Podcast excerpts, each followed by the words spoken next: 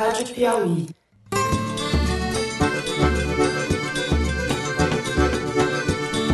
Olá, está começando mais um Foro de Teresina, o podcast de política da revista Piauí. Eu sou Fernando de Barros e Silva, diretor de redação. É, os garimpeiros invadiram a nossa terra Oiampim. Eles mataram a liderança e nós estamos pedindo socorro. E tenho à minha frente a repórter Malu Gaspar, de volta ao estúdio depois de intermináveis férias, pelo menos para nós, estávamos com saudade. Oi, Malu. Oi, gente, eu voltei. Ela voltou. Saudade do que não vivi. O presente é no Pará, presidente! Pergunta para as vítimas o que, que eles acham. Depois que ele responder, eu respondo vocês. José Roberto de Toledo, editor do site, está essa semana em Brasília, de onde conversa com a gente por telefone. Opa, Toledo. Opa!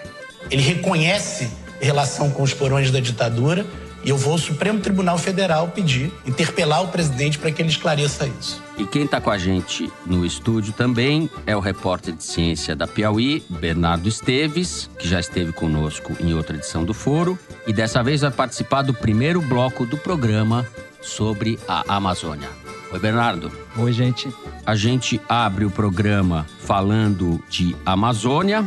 O presidente Jair Bolsonaro voltou a questionar os dados de desmatamento do INPE, o Instituto Nacional de Pesquisas Espaciais. No segundo bloco, nós vamos falar do massacre em Altamira, no Pará, onde 62 presos foram mortos. Por fim, nós vamos falar da escalada autoritária do governo Bolsonaro, especificamente da polêmica que ele criou com o presidente da Ordem dos Advogados do Brasil, o advogado Felipe Santa Cruz. É isso, vem com a gente.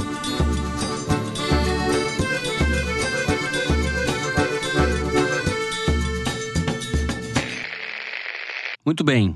No sábado passado, dia 27 de julho, indígenas da aldeia Wayampi, que fica no oeste do estado do Amapá, denunciaram o assassinato de um de seus líderes após uma suposta invasão de garimpeiros à aldeia, que fica em área ambientalmente protegida.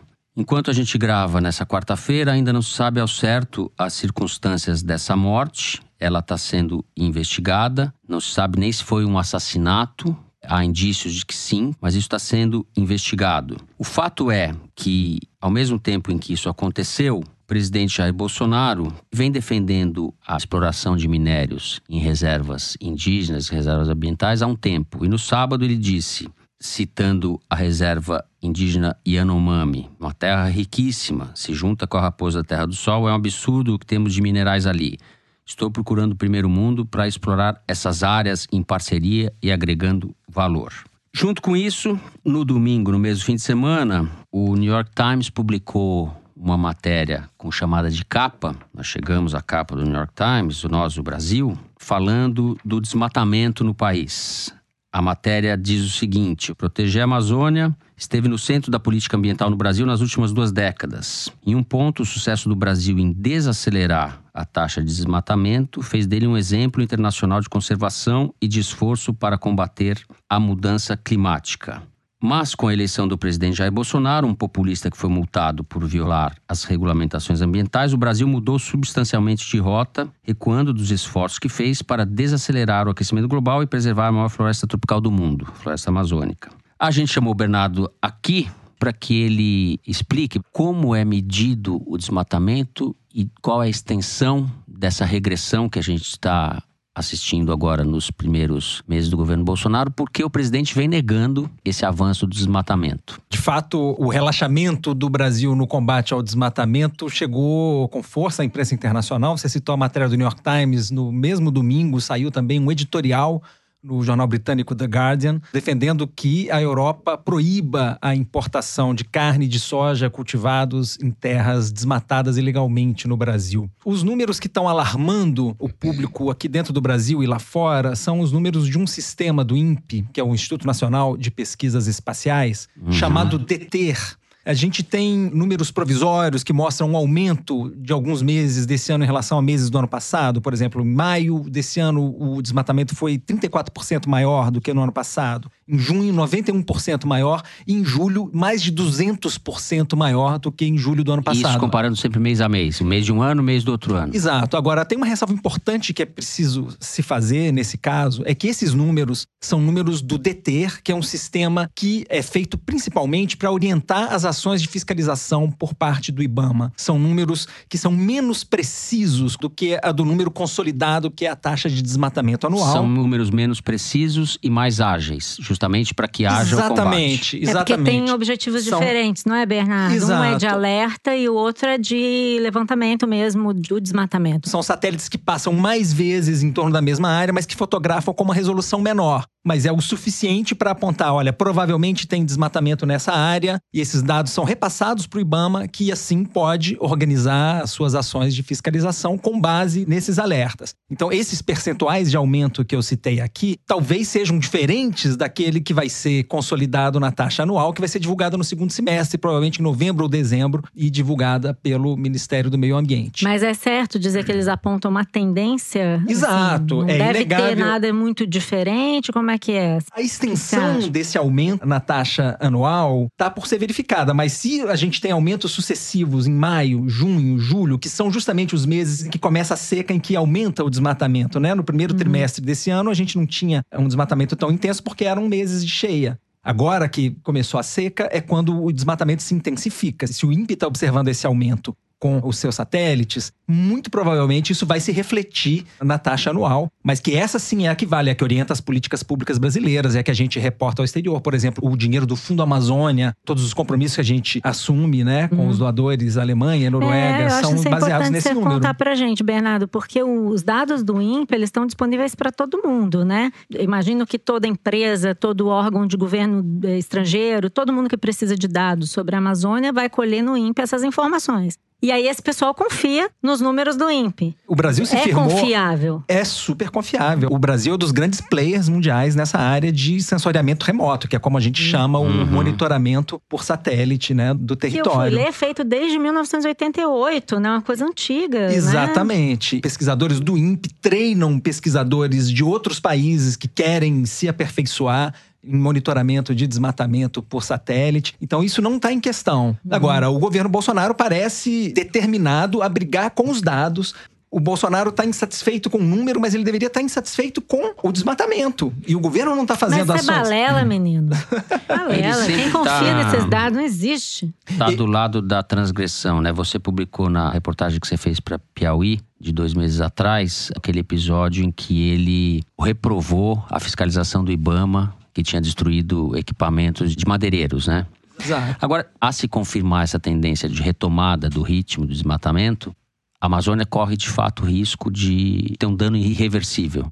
A gente está perto desse ponto de não retorno, né, Fernando? Já foram desmatados cerca de 20% da cobertura original da Amazônia. E pode ser que a partir desse ponto, a Amazônia comece a se transformar numa savana. O importante disso para o país é que muitas das chuvas que vêm para o sul e para o centro do país são geradas na Amazônia. A partir do momento em que a floresta começar a se converter numa savana, a gente vai deixar de contar com essa água que irriga gratuitamente as nossas lavouras. Então, a economia está em risco se a gente não combater o desmatamento, porque a gente pode perder a entrada pleiteada na, na OCDE, que é um objetivo do governo Bolsonaro. O próprio acordo com a União Europeia. acordo com a União né, Europeia, Que foi condicionado a exato. determinados, determinadas metas ambientais, né? E a pressão na Europa está no, no sentido de que se respeitem os direitos dos indígenas, que se respeite os compromissos que o Brasil assumiu no Acordo de Paris e que se preserve a Amazônia e que se combata o desmatamento ilegal. Agora, essa briga do Bolsonaro com o termômetro, ele declarou recentemente que ele não quer ser pego de calças curtas com a divulgação de um dado negativo para o governo dele. Se ele não quer ser pego de calças curtas, ele não precisa trocar o jeito como ele mede o desmatamento, ele precisa combater o desmatamento. Esses dados eles são enviados ao Ministério da Ciência e Tecnologia, que informa ao presidente,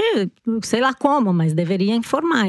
Mas muita gente está apostando, Malu, que a forma da divulgação desses números vai mudar depois da saia justa que se criou entre o presidente Bolsonaro e o diretor do INPE, Ricardo Galvão. Pois é, eu acho que a reação do Ricardo Galvão, primeiro eu não estava aqui, eu sei que vocês já falaram sobre isso, mas na linha saudade do que eu não vivi, Ai, eu quero comentar Deus porque eu acho que a resposta do Ricardo Galvão foi muito apropriada pelo nível de agressividade do ataque que ele recebeu, mas também para que a gente aprenda a levar a sério coisas que são de Estado, não são de governo, né? Exato. O INPE é uma instituição de Estado. Então não é correto você começar a lidar com esses dados dessa forma negligente, é uma negligência que o governo está cometendo, né? O próprio Ricardo Salles, nos programas dos quais ele participou, critica a qualificação dos dados sobre desmatamento na Amazônia, né? Diz que você não tem como cruzar esses dados do desmatamento com o que é reserva legal o que não é. Mas eu falei com o pessoal do INPE, o que eu fiquei sabendo lá é que existe uma tentativa de fazer isso. Existem programas que podem fazer isso, mas até hoje o Ricardo Salles não foi ao INPE para se reunir, para ver como é que ele pode qualificar os dados, que era uma promessa que ele estava fazendo, né? Então fica esse clima de medo, né? Com essa declaração do Bolsonaro, as pessoas no INPE estão com medo de atender o telefone, sem Isso. saber o que, que vai Tão- acontecer. Estão muito reticentes em falar em público. É, e por outro lado é o seguinte, o presidente falou que ia mandar o ministro da Ciência e Tecnologia pedir satisfações ao Ricardo Galvão tem quantas semanas? Umas três semanas. Verdade é que ninguém está querendo enfrentar esse problema de peito aberto, né? Que o Ricardo Galvão falou é a última palavra sobre isso. Até agora não teve ninguém para dizer nada em contrário. E a fala dele é muito concreta. Está se tratando esse tema como quem tivesse no botequim.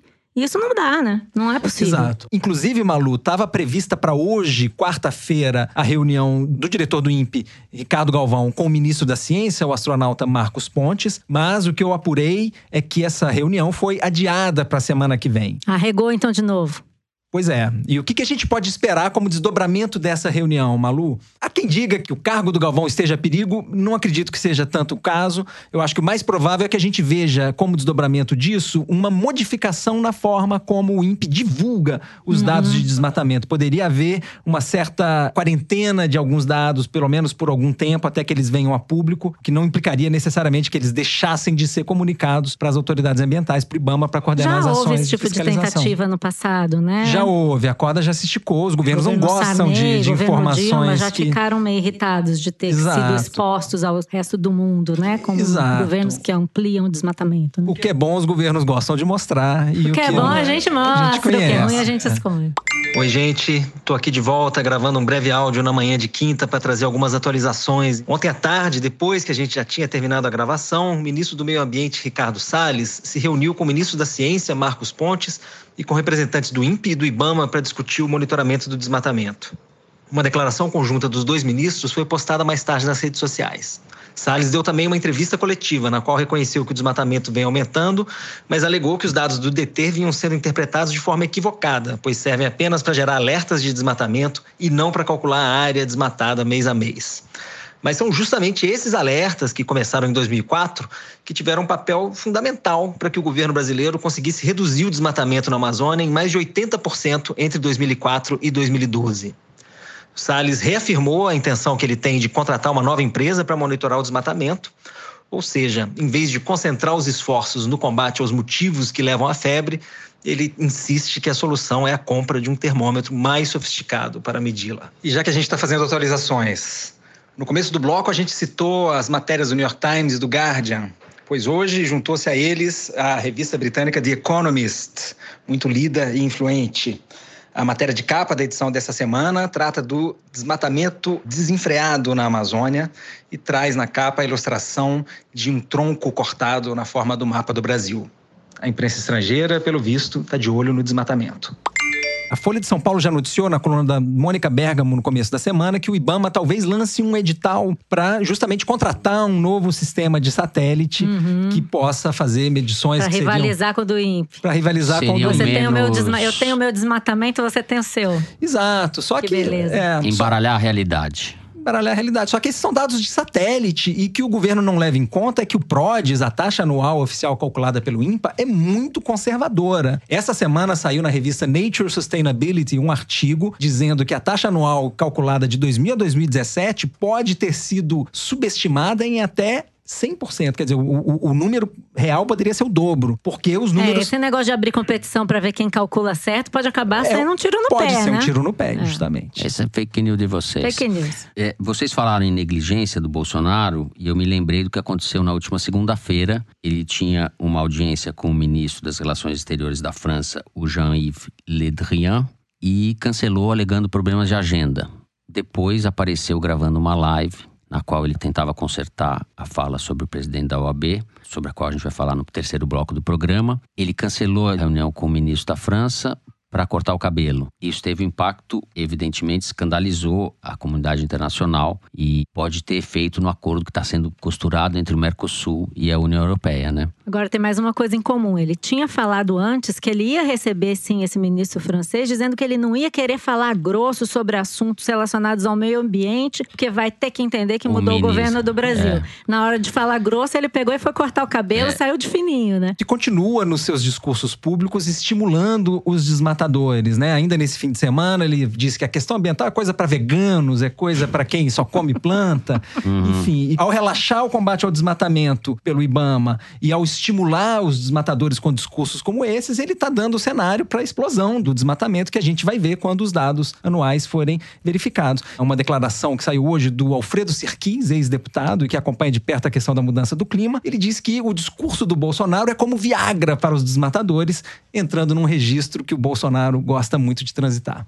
Bolsonaro não usa aditivos, ele falou. Pois é, mas ele entende disso. Ele- O clima que o Bolsonaro cria e avaliza com a atitude dele está um pouco expresso pela declaração do governador do Acre, que é o Gladson Cameli, do PP, Pato Pato. Ele recomendou aos produtores rurais que não paguem as multas ambientais. Disse: se o IMAC, o IMAC é o Instituto do Meio Ambiente do Acre, estiver multando alguém, me avisem e não paguem nenhuma multa, porque quem está mandando agora sou eu, disse o governador do Acre esses dias. E, por sua vez, para a gente juntar tudo, porque as coisas se juntam, o Bolsonaro justificou a nomeação do filho, Eduardo Bolsonaro, para a embaixada nos Estados Unidos, que recebeu também o elogio do Trump, dizendo que isso está ligado à exploração do garimpo na Amazônia, né? Ele diz: por isso que eu quero uma pessoa de confiança minha na embaixada dos Estados Unidos. Você acha que eu colocaria um filho meu para passar vexame? Tem que explorar essas áreas em parceria, agregando valor. Ou seja, ele está usando essa política de desmatamento como pretexto ou como argumento para nomear o filho dele embaixador. Bolsonaro, na verdade, é menos um presidente da República e mais um embaixador do governo Trump no Brasil, né? Ele é subserviente ao Trump de uma maneira pornográfica. Talvez a gente possa dizer que o Bolsonaro quer transformar a Amazônia numa grande serra pelada, os índios em mendigos urbanos e a zona protegida lá de Angra, onde está a usina nuclear, num genérico de Cancún.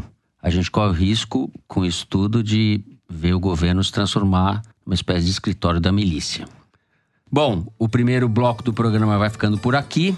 A gente se despede momentaneamente do Bernardo Esteves, que volta no final do programa para o Kinder Ovo, e chama o José Roberto de Toledo, que está em Brasília, para falar no segundo bloco da chacina no Pará.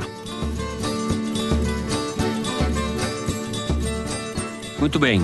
Na manhã da última segunda-feira, dia 29, uma rebelião de presos no Centro de Recuperação Regional de Altamira, Pará, deixou 58 mortos. Hoje pela manhã, quarta-feira, foi noticiado que quatro presos, entre os que estavam sendo transferidos para Marabá, a 600 quilômetros de Altamira, foram mortos também no caminhão onde estavam cerca de 30 presos. O caso, evidentemente, é brutal, mas ele é recorrente. Esse foi o maior massacre desde o Carandiru em 92, mas esse é o quinto massacre, não é isso, Toledo? Nos últimos anos, se a gente contar a partir de 2017, principalmente na região norte e nordeste do país, esse tipo de acontecimento bárbaro vem acontecendo com uma frequência de quase dois episódios por ano desde 2017. É isso, Toledo? É isso mesmo, Fernando. Eu conversei com o Renato Sérgio Lima, que é presidente do Fórum Brasileiro de Segurança Pública, e com o professor Edson Ramos, que é professor da Universidade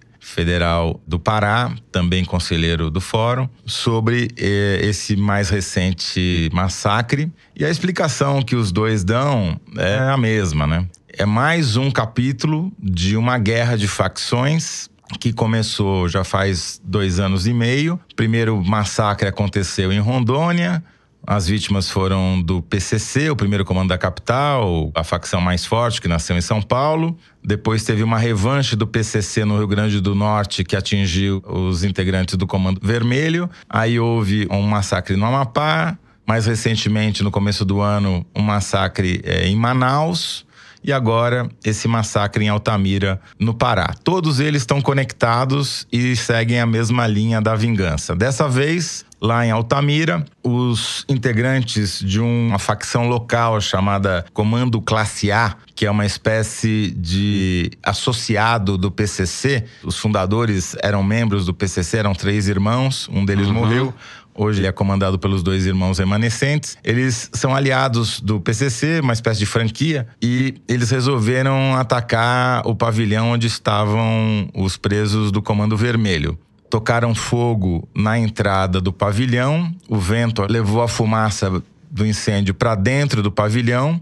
Os presos que saíram foram mortos e decapitados, 16 deles, e os que permaneceram dentro do pavilhão acabaram morrendo sufocados pela fumaça. Eles tomaram conta do presídio, obviamente. O presídio estava com superlotação, cerca de 300 presos, quase o dobro da capacidade para o qual ele foi projetado. Os presos tinham celular para variar, gravaram vídeos deles próprios jogando futebol com a cabeça dos outros presos que eles decapitaram e espalharam esses vídeos pelo WhatsApp para mostrar o seu poderio. Uhum. Isso daí vem de uma disputa pela rota de tráfico de drogas e de armas, talvez mais lucrativa hoje no Brasil, que é a Rota dos Solimões, que traz cocaína, principalmente da fronteira tríplice Brasil, Peru, Colômbia, pelo Negro, depois pelo Rio Amazonas, em direção principalmente à Europa, e também faz tráfico de armas usando a mesma rota. É uhum. uma rota muito lucrativa e que é, portanto, disputada principalmente pelo PCC e pelo Comando Vermelho. Isso acaba se refletindo no jogo de poder que acontece dentro dos presídios e as batalhas são essas que a gente está vendo. No próprio Pará já havia acontecido duas rebeliões muito recentemente. Uma foi em setembro do ano passado, sete pessoas morreram lá em Altamira mesmo. E depois, em abril, outras 22 morreram numa rebelião que teve a tentativa de fuga na penitenciária de recuperação do Pará, que fica na região metropolitana de Belém. Então já havia um clima tenso nas cadeias. E além disso, segundo uma reportagem da Folha de São Paulo do repórter Ian Boechat do início desse mês, o próprio subsecretário de inteligência do Pará tinha um vídeo de um integrante do Comando Vermelho matando o integrante do PCC. E ele mesmo falava para o repórter nessa reportagem: vai haver reação. E aí, quando acontece a rebelião, as autoridades locais dizem que não tinham a menor ideia de que isso poderia ter acontecido. Então, o que, que isso demonstra? Que existe uma grande falha de inteligência, não só no Pará, a gente pode dizer que isso aconteceu em alguma medida nos outros estados, no sistema prisional. Os estados não conseguem identificar o momento em que uma coisa dessa vai explodir.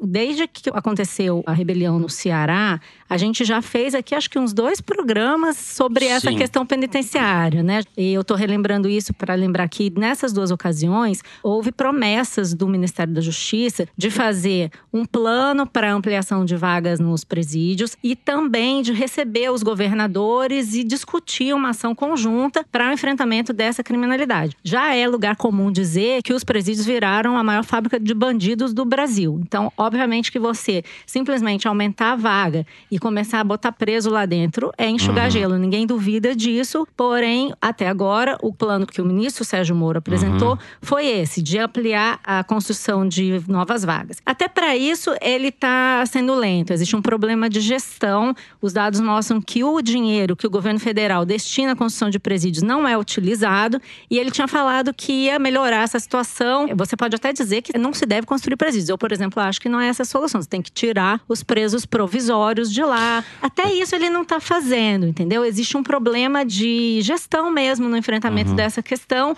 E aí, quando acontece uma situação como essa, ele vai, faz uma força-tarefa, manda as pessoas lá para o Estado, transfere para outro lugar. E eu acho que a pergunta é: até quando você vai ficar transferindo o presídio de um lugar para outro? Até essas vagas são limitadas. Então, é urgente que o ministro Moro, que diz que tem como prioridade o enfrentamento do crime organizado, enfrente o crime organizado dentro dos presídios. Porque é dentro dos presídios que o crime organizado está se proliferando e está ameaçando a segurança das pessoas que estão fora. Acho que isso está É. mais do que evidente. Não tem como resolver essa questão, ou pelo menos começar a tentar resolver, sem que as autoridades federais e estaduais entendam a realidade local. Uhum. Altamira não é um município qualquer, né? Altamira é a conexão da Transamazônica com o Rio Xingu, que ficou eternizada no filme do Cacá Diegues do Bye Bye Brasil. Muito Mas é bem. também de é a cidade 1978. é o maior município do Brasil em área, é maior que vários países europeus. Uhum. E recentemente ficou famosa porque é a cidade que abriga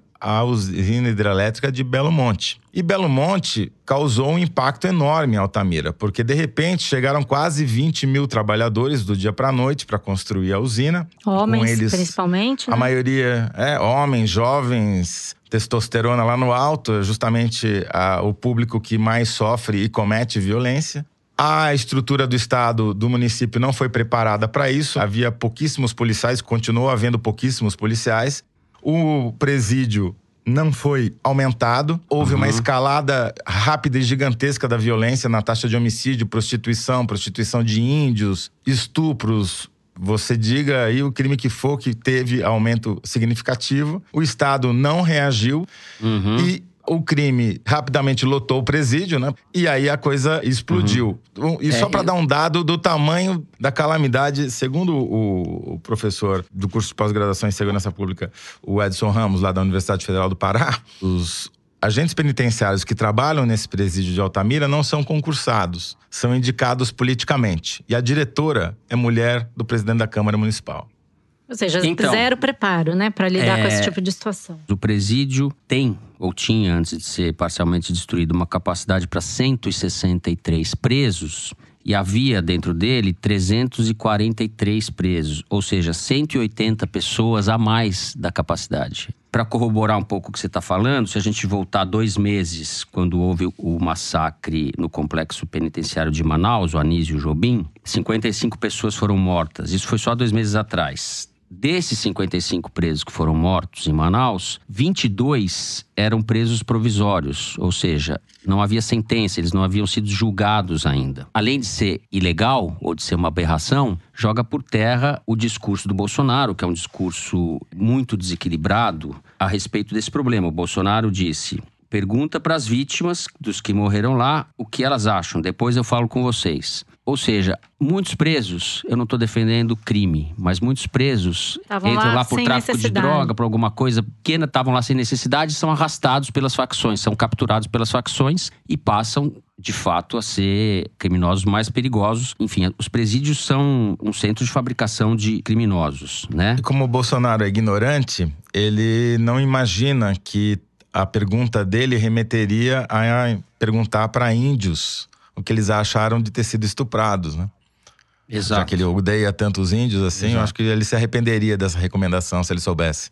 Agora é o seguinte também, né? Você quer combater o crime organizado, mas você não pode compartilhar informações de inteligência financeira. Então, eu gostaria de saber o que, que o ministro Moro diria sobre isso, né? Como é que ele vai combater organizações que são capilarizadas, enormes, que eh, trocam recursos com outras organizações do Brasil inteiro e usando advogados, usando contas bancárias, usando contas no exterior. Nosso repórter Alan já mostrou isso várias vezes, sem compartilhar informação de inteligência, né? É. Então, acho que ele precisa se apresentar e dizer, afinal de contas, qual é a estratégia que ele tem para isso. Se não for o desencarceramento, que é uma coisa que o Bolsonaro não aceita, que é tirar das cadeias quem não precisa estar lá, então o que, que ele vai fazer? Porque ele está amarrado amarrado numa estratégia que supostamente é para combater o crime, mas que está incentivando novas rebeliões, mais violência e a ingenuidade de pensar que isso fica dentro da cadeia. Esse tipo de acontecimento trágico não só está se naturalizando no Brasil, como está sendo avalizado pelo presidente da República. Parece que é bem-vindo, que bom que mataram É mais isso, uns 50. É isso. E eu Só não que sei... isso é uma visão míope da situação. Tá bom, mataram 50 e daí? E você acha que não vai acontecer mais nada? É uma visão estreita da situação, né? Tem É. 726 mil presos no Brasil. Matar 50 não faz a menor diferença do ponto de vista estatístico. Claro que Logo faz já uma aparecem enorme outros. diferença do ponto de vista eh, humano. Mas É, é estatisticamente é nada. Não tem paralelo no mundo, que eu saiba, pessoas sob custódia do Estado que morrem às dezenas por negligência, por omissão, por descaso e até por incentivo das autoridades explícito a esse tipo de situação. Então a gente É só para tá- deixar ah, claro o que eu falei, Fernando, porque eu não quero ser mal interpretado. Essa ideia de que você vai resolver o problema da superpopulação dentro das cadeias através de mortandade e chacina tá errada até do ponto de vista estatístico, porque o impacto é minúsculo, tá certo? Você só tá, Então, na tá verdade. óbvio que não tá funcionando, né? E é muito importante observar esse paralelo. Os lugares mais violentos do Brasil são justamente os lugares onde está havendo esses choques entre as Isso. facções. Porque no sul, no sudeste, a polícia não gosta de ouvir isso, mas é a verdade. Onde o PCC é hegemônico, a violência caiu brutalmente, porque não tem mais guerra entre bandido. Agora, onde eles estão ainda disputando o poder, a taxa de homicídio fora e dentro dos presídios é gigantesca. Com isso, a gente vai terminando o segundo bloco do programa e chega ao número da semana. O momento em que o nosso produtor Luiz de Maza traz pra gente um número extraído da seção Igualdades, que é publicada toda semana no site da Piauí. Então diga pra Malu que está voltando, Luiz. Qual é o número Conta, dessa Luigi, semana? Conta. Ô, Malu, um trilhão. O quê? São as privatizações do Paulo Guedes? É? Não. Ah, Esse é o rendimento total em reais que foi declarado à Receita Federal pelo grupo dos 4% dos declarantes mais ricos do Brasil em 2018. Esse valor equivale a um terço de tudo que foi declarado à Receita, ou seja, os 4% mais ricos declararam um terço de tudo que foi declarado. No entanto, a metade de todo esse dinheiro que foi declarado pelos mais ricos recebeu isenção, ou seja, não precisou pagar imposto de renda. Enquanto isso, para o restante dos brasileiros, quer dizer, os outros 96% dos declarantes, só um quinto de todos os rendimentos receberam isenção em 2018. eu sei bem que é isso. Eu sofro isso na pele. É, eu quero Malu- te dar um outro número. Ela tá mentindo que ela tá Ah. entre os 4%. Eu- Da- ah, é da- desse trilhão, né? É, Aham, trilhão, tá bom. Eu quero te dar um outro número: 1,4 bilhão de reais. Sabe o que é? O que é isso, Malu? É o valor repatriado por um único executivo da Itaipava em sua conta, que foi descoberto hoje na Polícia Federal. Vocês não acham incrível? 1,4 bilhão de reais na conta de uma única Hoje, hoje, pessoa? quarta-feira. A Polícia Federal fez uma operação hoje da Lava Jato sobre os executivos do Grupo Petrópolis e divulgou esse número. Quando eu vi, eu fiquei chocada. Achem um jeito de falar ele. Haja cerveja, né? Caramba, 1,4 bi, 1 bilhão e 400 milhões na conta de uma única pessoa. Pelo amor de Deus. Já que eu tô aqui no Distrito Federal, em Brasília, aqui é onde você tem maior valor de renda tributável per capita no país, 95 mil reais, o que é 1,6 vezes maior do que a renda tributável per capita em São Paulo. Isso tem uma explicação. Aqui em Brasília, há uma grande concentração de funcionários públicos que recebem salário e, como assalariado, tem o imposto de renda descontado direto na fonte, enquanto que em outras cidades, como São Paulo, por exemplo, você tem a população mais distribuída entre diversas atividades econômicas. Por exemplo, se a gente for comparar a renda tributável de um funcionário público, ela é 2,5 vezes maior do que a renda tributável de um dono de empresa que você vai encontrar com mais frequência, por exemplo, numa cidade como São Paulo. Tem que passar esse número pro Paulo Guedes, que o Paulo Guedes quer taxar dividendos. Aí ele vai poder usar esse número. Vamos passar lá para o pessoal do Ministério da Economia. Muito bem. Com essa dica de Maria Lúcia Gaspar para Paulo Guedes, nós vamos terminando o número da semana. E no terceiro bloco, nós vamos falar da escalada da bestialidade do governo Bolsonaro. Vem com a gente.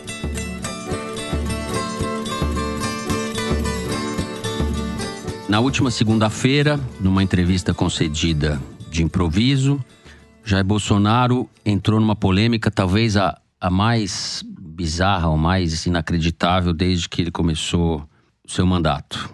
Ele perguntou por que a OAB impediu que a Polícia Federal entrasse no telefone de um dos caríssimos advogados, perguntando sobre o caso do sujeito que esfaqueou ele, né? Que a OAB teria impedido que o defensor do Adélio Bispo tivesse o sigilo quebrado. Daí ele fala: quem é essa OAB? Um dia, se o presidente da OAB quiser saber como é que o pai dele desapareceu no período militar, eu conto para ele.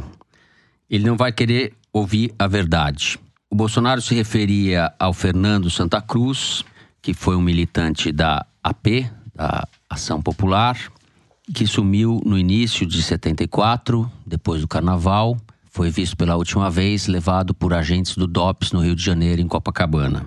O que o Bolsonaro sugeriu é que ele teria sido morto por pessoas da própria esquerda, dos movimentos clandestinos da esquerda. O que é uma mentira, os jornais dos últimos dias fizeram reportagens a respeito, há uma vasta documentação mostrando que Fernando Santa Cruz é mais um dos desaparecidos do regime militar. Acho que está evidente que o presidente Bolsonaro não tem respeito por nada e nem por ninguém, né? Ele só pensa nele e no que é conveniente para ele.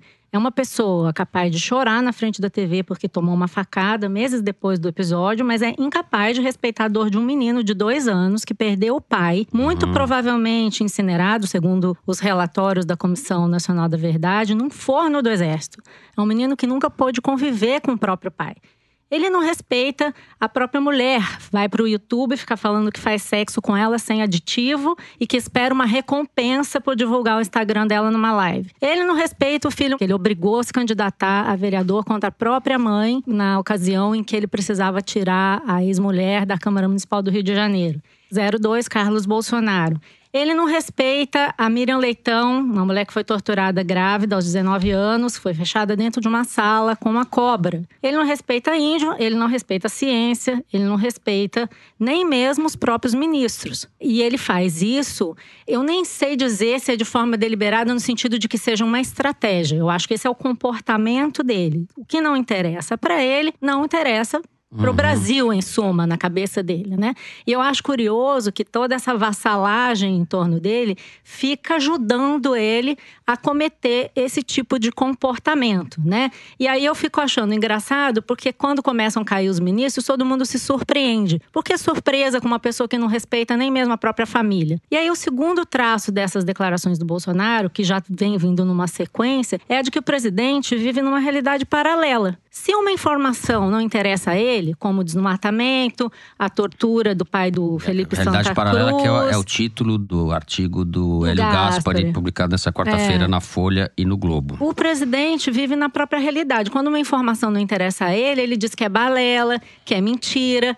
E aí eu acho, embora eu tenha visto que nas redes sociais muita gente criticou o comportamento dessas pessoas mais à direita, repudiando as declarações do Bolsonaro, eu acho que isso é muito bem-vindo, porque existe hoje no Brasil uma divisão mais básica do que direita e esquerda, que é anterior a isso, que é a divisão entre os valores, o certo e o errado. A mentira é a verdade, o respeito a determinados valores civilizatórios e a falta de respeito por esses valores. Então, uhum. por exemplo, Rodrigo Constantino já fez algumas declarações muito grosseiras a respeito da Miriam Leitão no passado. Mas se agora ele está vendo que extrapolaram-se todos os limites e ele resolveu resolveu se manifestar, bom, que bom, pelo menos as pessoas estão tomando consciência de que existe uma coisa maior do que direita e esquerda no Brasil hoje, que é o respeito a valores fundamentais, liberdade, democracia, liberdade de imprensa, né? Eu acho que a gente precisa começar a olhar isso. Uma segunda observação que eu queria fazer é o seguinte: muito se pergunta sobre por que, que o Bolsonaro está fazendo isso, né? Meu palpite é o seguinte: bom, hoje até ele deu uma entrevista para o jornal Globo, meio de supetão, resolveu falar com a repórter do Globo e diz que ele é assim mesmo, que ele vai continuar assim.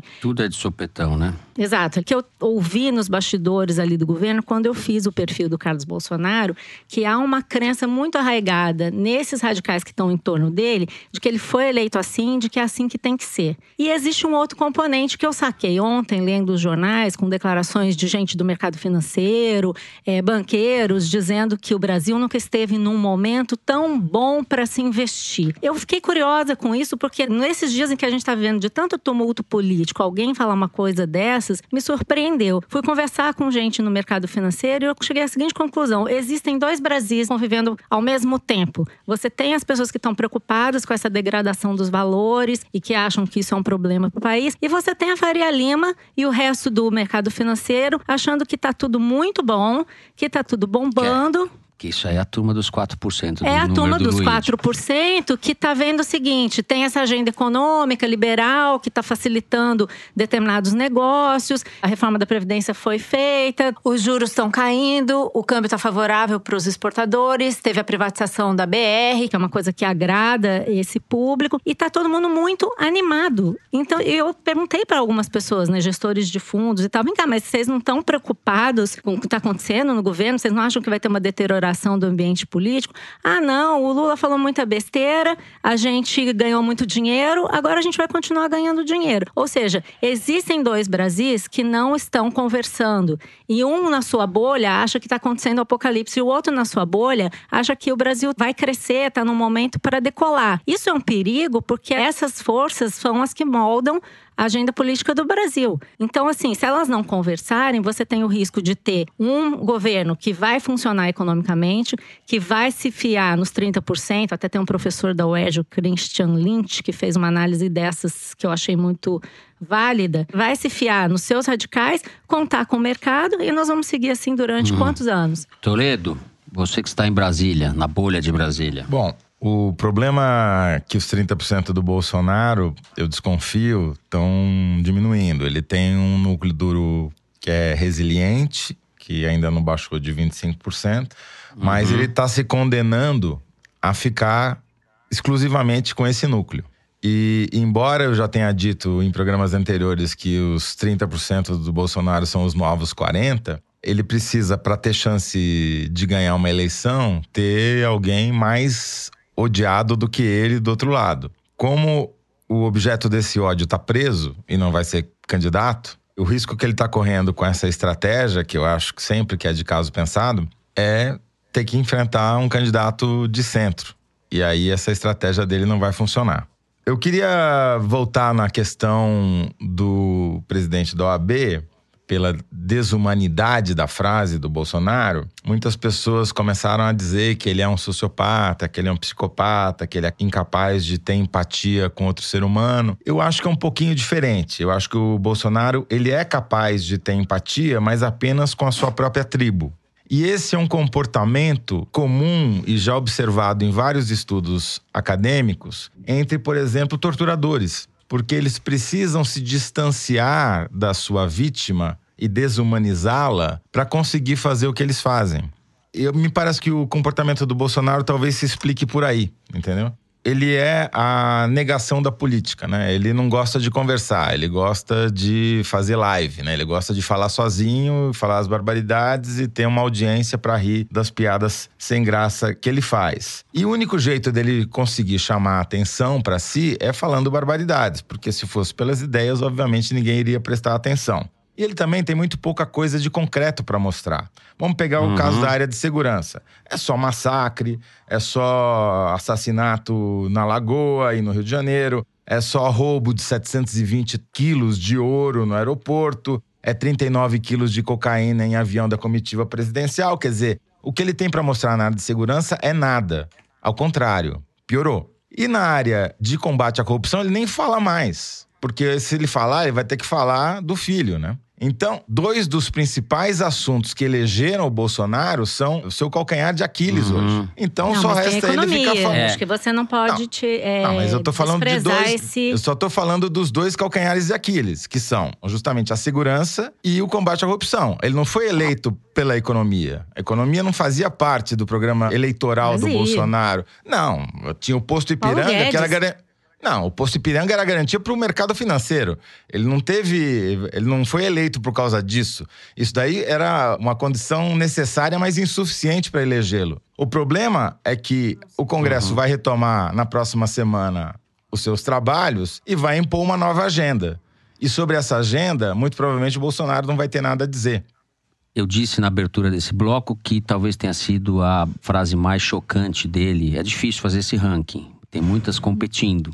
Mas a verdade é que ele não mudou nada do que ele era, né? Ele continua sendo o mesmo deputado de extrema-direita do Baixo Clero. Uma semana antes de se eleger, naquele discurso que ele fez para a Avenida Paulista de casa, uma live que ele fez, ele falou que ia mandar os petistas para a Ponta da Praia, que era o lugar onde se desovavam os cadáveres, aqui no Rio de Janeiro, da ditadura. Eu escrevi durante a campanha que ele, de certa forma, era o guarda da esquina do AI-5. O que, que vem a ser o guarda da esquina do AI-5? Quando os ministros baixaram o AI-5, em 13 de dezembro de 1968, e iniciaram o período mais duro, de maior repressão da ditadura, um dos presentes à reunião ministerial falou: Eu não tenho medo do que a gente vai fazer, eu tenho medo é do guarda da esquina. O Bolsonaro é esse guarda da esquina, que virou presidente da República. Eu acho que ele é um pouco filho e todo do mundo Ustra. tem que fazer o que ele quer. Ele é um pouco filho daqueles sujeitos que explodiram a bomba no Rio Centro. Ele é herdeiro dessa tradição do porão, da ditadura e da parte mais cruel, desumana e autoritária das Forças Armadas. Para mim, o comportamento do presidente está nos transformando, aos olhos da comunidade internacional, num país de canalhas, assim, um país de pessoas horrorosas. A gente é um país desigual, é um país violento, etc. Mas a, apesar de tudo, a gente era visto pelo mundo como um país afável, um país onde tem uma sociabilidade afetiva, um país diferente, que tem seus encantos, etc tenho a percepção de que isso está se perdendo. É, e precisa avisar a Faria Lima que para o país decolar precisa ter país. Sabe qual é o exemplo? Que até acho uma coisa que vale também para política. É o Trump. O Trump fala as maiores barbaridades e o país está crescendo e ele vai ser reeleito. Então, o raciocínio a economia na lá tá bombando, né? A economia lá tá bombando, tá crescendo. Muitas empresas estão voltando para os Estados Unidos. Emprego em alta. Emprego em alta. E o que está sendo dito aqui, eu acho que é uma visão míope, porque desconsidera uma série de riscos políticos. Até para entender se o que essas pessoas estavam dizendo fazia sentido ou não, eu conversei com gente dentro do próprio governo, que acha assim, poxa, esse pessoal tá exagerando, porque o negócio aqui em Brasília tá difícil, não é isso que os caras estão achando. Lembrando que quando o governo do PT, da mesma forma que esse cara falou, quando o governo do PT ia bem, que a economia brasileira ia bem, todo mundo queria subsídio. Agora que a economia vai mal, todo mundo quer privatizar. Agora, o que o Bolsonaro está contando é assim: vou fazer que nem o Trump, falo todas as besteiras para segurar meu público e faço essas reformas que o Paulo Guedes quer. Se a economia crescer, tô feito. Dois mandatos. Muito bem. Assim nós chegamos ao final do terceiro bloco do programa e é o momento Kinder Ovo. Nós vamos aqui pôr uma mordaça. O ministro Supremo é, sugeriu que pusesse uma mordaça no Bolsonaro, né? Pra ele parar de falar Isso, do Marco pra parar Aurélio. de falar besteira. A gente vai pôr uma mordaça em você, maluca. Nada. Momento E pior que vocês estão com tanto uruca que eu vou perder, já Olha sei. só, a gente chama aqui, além do Toledo que está participando em Brasília, a gente chama de volta à mesa o Bernardo Esteves, que continua aqui no estúdio com a gente. E o Bernardo vai ter a chance de acertar o Kinder Ovo. Então solta aí, Dani. Eu sou de uma geração em que não havia nenhuma. A gente ganhava de Natal revólver de presente, revólver de brinquedo. E a gente brincava de mocinho. Então, Alexandre nós, Garcia. Yeah! meninos da época brincávamos de revólver e, e carrinho. E as meninas da época Ela que é vestiam ela- cor-de-rosa brincavam de boneca. Né? E nós, meninos e meninas, também brincávamos de doutor, claro. Né? Também tinha a, a parte da, da mistura. Então, não, me- não me é afetou em nada. E, e sim, eu É ótimo. gosto de armas. Eu acho que é, é um direito natural. Né? O que me iguala, né? se aparecer um brutamontes de 1,90m, super academia, né? armado de faca e, e- e- e quiser me matar, eu me igualo a ele se eu tiver uma arma. Nossa é, mas e a malhação? Tem que estar malhado, Alexandre. Olha aqui, a Malu acertou, evidentemente. Trata-se de Alexandre Garcia, jornalista e agora youtuber, em entrevista ao canal de YouTube Folha do Brasil, publicada no último dia 24 de julho. Ele deixou a TV Globo no final de 2018, depois de 30 anos trabalhando na emissora. É um dos influencers, como se fala, né, da extrema direita. O Alexandre Garcia, para mim, é um genérico do Amaral Neto, o repórter. Os mais jovens que nos ouvem não vão lembrar. Eu mesmo era As criança. referências aqui estão todas anos Amaral 70, Neto anos 80, foi um Bye Bye político Brasil. e jornalista, mas que Hum. fez um programa que ele ia para os lugares, para a Amazônia, não sei o que lá, desbravar o Brasil e fazia uma propaganda, era, um, era uma espécie de divulgador da ditadura, do Brasil grande, do Brasil, do milagre brasileiro, etc. Amaral Neto. Proxeneta da Pororoca. Não é isso, Zé? Zé, que é Que um pouco isso? mais novo que eu. Que só... que é isso? É... Ah, ele ficou famoso por causa de um programa que ele fez que ele mostrou a Pororoca pela primeira é, vez. eu sei, lá pô. no Foi o norte programa da país, Pororoca é um entendeu? clássico. Pororoca, vamos deixar claro. Nossa, achei que você adotou geográfico. termos proxeneta da Pororoca, sei lá. Eu acho o seguinte: jornalismo chapa branca é sempre abjeto. Jornalismo chapa branca nesse governo é abjeto, é a N potência. Essa é a minha opinião. Quero dizer o seguinte, eu acertei o Kinder Ovo, só quero dizer isso. É, Bernardo Esteves, não foi dessa vez. Não, vai demorar. Só quero dizer que aqui a conexão tava muito ruim, não deu pra ouvir direito, não valeu. Tá bom, tá bom, tá bom. Tá certo, Zé. Depois do Kinder Ovo vencido pela Malu, chegou a hora do nosso correio elegante. Eu lembro, quem quiser escrever pra gente, é só deixar um comentário nas redes sociais da Piauí ou mandar e-mail pro foro de Teresina, arroba revistapiauí.com.br. Dessa vez eu vou começar lendo a mensagem da Gabriela Medeiros, que é música pros nossos ouvidos. Ela tuitou o seguinte: Acabei de assinar a revista Piauí, sensibilizada pelo apelo do último foro de Teresina, quando fiquei sabendo que o nosso querido Java Porco ficou uma semana inteira, e ela grafa em letras maiúsculas, em caixa alta, trancado no estúdio. Agora que sou assinante, posso cobrar. Que isso não se repita. Pobre Teresino. E o pai do Teresino está em Brasília, Gabriela. Você veja. Abandonou. Teresino aqui órfão no estúdio no Rio de Janeiro e a Malu fazendo bullying. Com quem? Com o Teresino, coitado. Eu não, coitado. Deixa ele aqui do meu ladinho. Ó, vem cá. Vocês estão falando tanto para as pessoas assinarem a revista que o ouvinte Jacinto de Tormes teve até uma epifania. Ele escreveu assim no Twitter: Mano, agora que me toquei que o podcast chama Foro de Teresina, porque Teresina é a capital do Piauí, da Opa. revista Piauí. E a gente se tocou agora só também.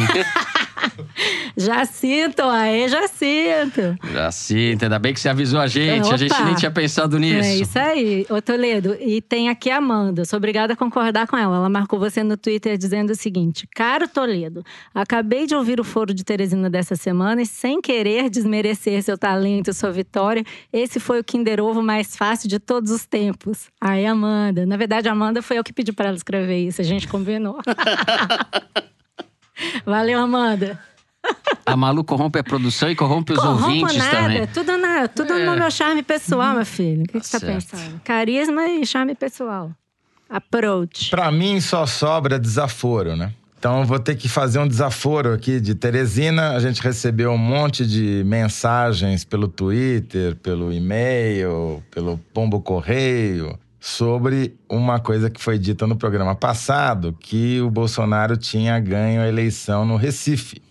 Pois bem, entre os que li- mandou mensagem reclamando, tá o Pedro Valença, que tuitou que dizendo que, ó, pessoal, o Recife, o Bolsonaro ganhou no primeiro turno, mas no segundo turno ele perdeu pro Haddad. Foi o único lugar onde teve virada. Bom, então tá registrado aí o, o esclarecimento para que os recifenses não nos queiram mal. Eu queria registrar apenas um tweet aqui do um nosso ouvinte para estimular mais pessoas a fazer o que a ouvinte que a Malu citou já fez e que ele fez também, que é o Bruno Catini, que também assinou a revista Piauí, levemente influenciado pelo Foro de Teresina. Diz ele: a imprensa livre e cidadã precisa de contribuição para continuar exercendo seu jornalismo responsável e combativo, especialmente em tempos de tantas obscuridades